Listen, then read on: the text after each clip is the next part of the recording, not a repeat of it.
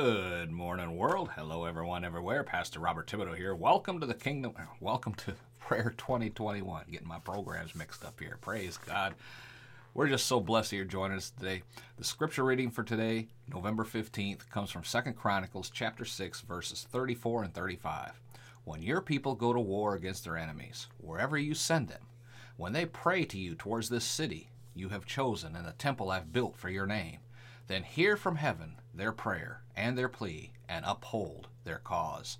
Let's go to Lord with a word of prayer. Heavenly Father, in the name of Jesus, we thank you for this blessed day.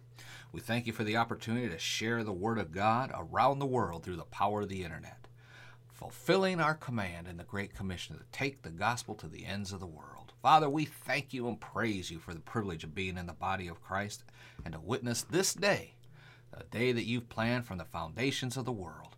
Lord, we give you all honor, glory, and praise in Jesus' name. Amen and amen. Now, the past few days, I've been sharing with you some comparisons about various parts of the body working together, even though they all have different functions. The, the main thing I've been emphasizing is no matter how small or insignificant the body part or function, if all of the parts are not harmonized and working together, the whole body suffers. In fact, if one part becomes infected and dies or becomes septic, the entire body may die, even from something as insignificant as an infected hangnail on your little finger. Amen?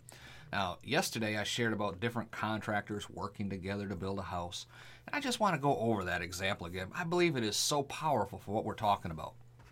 Remember, it, it takes different people with different skill sets to assemble an entire house and to do so effectively and on time. Amen? The body of Christ body of Christ should function as efficiently as a group of people building a physical house. After all, we are all charged with building the body of Christ on this earth, right? So you would have your foundation crew come in first, and this is kind of like the apostles to the nations, right? Then you would bring in your plumbers, have them install all of those lines. That's important to do before you start assembling everything else. You have to know where all of those pipes go. In fact, the foundation people can't even lay the solid foundation until the plumbers finish their work of, of laying out that pipe. Think about it. Then the framers come in and frame it all out. Then the walls go up, the electricians come in, do their jobs, as do the plumbers. While all of this is going on, simultaneously the carpenters are putting up the walls and laying out the interior walls, and the window people are coming in to install windows and doors, and the roofers are coming in and closing the roof to keep everything dry. Then they come back later, and install the shingles and stuff like that. And while all this is taking place, coordination is being made to have the siding people come in, the painters, the landscapers, and all of the other people to complete the prettiness of the house. Well, how does all that relate to various denominations? Well, some denominations are great at sending laborers into the field, missionaries out to other countries. Serving, others are great at serving the homeless, others contributing to causes and printing the gospel. And others are good at witnessing, while others are good at distributing. Others good are at production and mass media. Others are good at holding to traditions and passing them down, while others are great at changing with the times to reach a younger generation. Everyone has their own place. Everyone is reaching a specific group of people. Everyone is contributing their expertise to the body of Christ to make us bigger, larger, stronger, more effective. I mean, think about it. You know, some people say, well, I don't like that newfound music stuff. And other people are like, I hate all that old fashioned music stuff.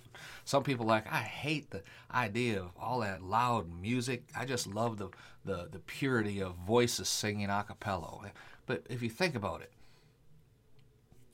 when you went to your church, you either attended because that's where your family's always gone and it's tradition, or you went because your old church was full of old people or it could be you grew tired of the same old messages and were looking for a new take, a new perspective on biblical principles. You found a church that served your need, that particular need. That's why you moved. And just like building a house, sometimes we want to move, right? But if all the churches in your town or city or even just your neighborhood, say there's two or three churches just in your neighborhood, if you would get together as pastors and, and senior leaders and pray for each other, support each other in holding events, just work together instead of alone all the time, so much more good could come.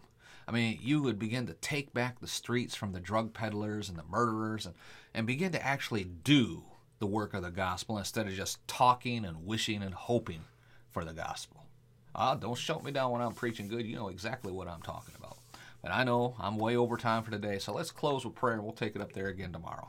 Father, in the name of Jesus, my prayer this day is for some pastor, some ministry leader somewhere recognize what it was spoken by the Holy Spirit today and that they would get together with other pastors and ministry leaders in their local area and begin to partner with them.